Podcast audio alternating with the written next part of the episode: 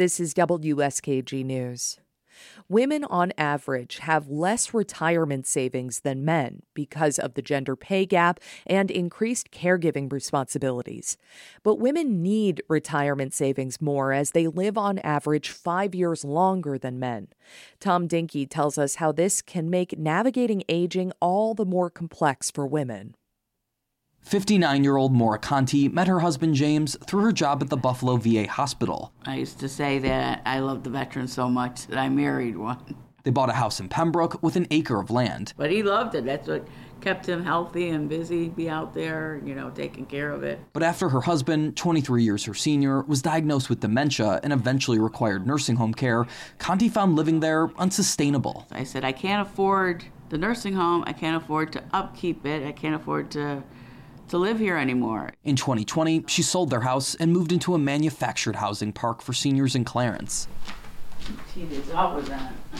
Conti says she likes having less upkeep than a traditional home and enjoys the park's close proximity to a bike path. She was even able to eventually get her husband on Medicaid and preserve her own retirement account. But it's been a transition to no longer be a caregiver. Her husband died last November while their adult daughter has a family of her own. So then all of a sudden I have nobody. It's like, so that was a big deal. It's like, geez, I got nobody to care for now. It's been, you know, like 40 years I've been constantly caring for people. Conti's experience is typical for a lot of women as they get older, says a Buffalo elder law attorney and advocate who advised Conti, Kelly Sarama. Women tend to live longer than men. So if we're talking about a heterosexual couple, a wife has a higher chance of outliving her husband. We also know that historically, Women are more likely to be caregivers, not only of children, but of their families in general. And this can include care later in life to their spouse. Couple living longer and more caregiving responsibilities, with the fact women still make 20% less than men, many older women don't have enough for retirement. In fact, 12% of women 65 and older live in poverty, compared to just 7% of older men, according to data from the Social Security Administration. We do see a lot of women who are less likely to have retirement funds and less likely to have savings and have to rely on the benefits that their spouse earned during their lifetime and during their their working time. It's reflective in services for older adults, too.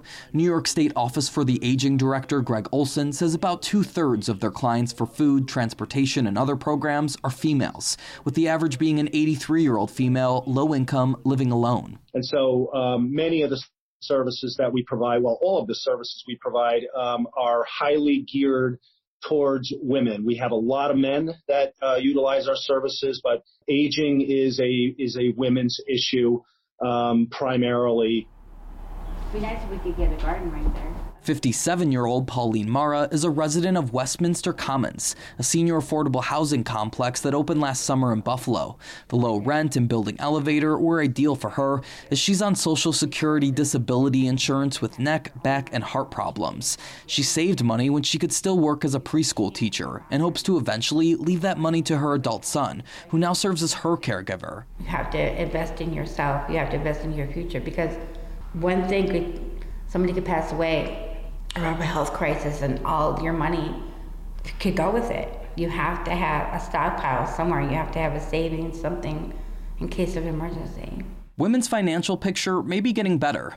Millennial women are set to be the most financially independent generation of women ever. But there's also concerns the pandemic has set things back, as women were disproportionately forced out of the labor market. Older adult advocacy group Justice in Aging released a report in 2018 suggesting ways to improve older women's standing, like enacting paid leave policies and providing Social Security credit to caregivers. So, Justice in Aging attorney Tracey Gronniger admits they were disappointed President Biden's Build Back Better agenda stalled in the Senate. And, you know, we're going to keep fighting for these things because they are really important. And I think that the public is behind us. These are things that I think we all as a society think need to be done. And so we're just going to keep pushing for them. Conti hopes to retire from the VA this year and take a cross country road trip. That I cared for him for so long now. This is my time now. Yeah. In Buffalo, I'm Tom Dinki for WSKG News.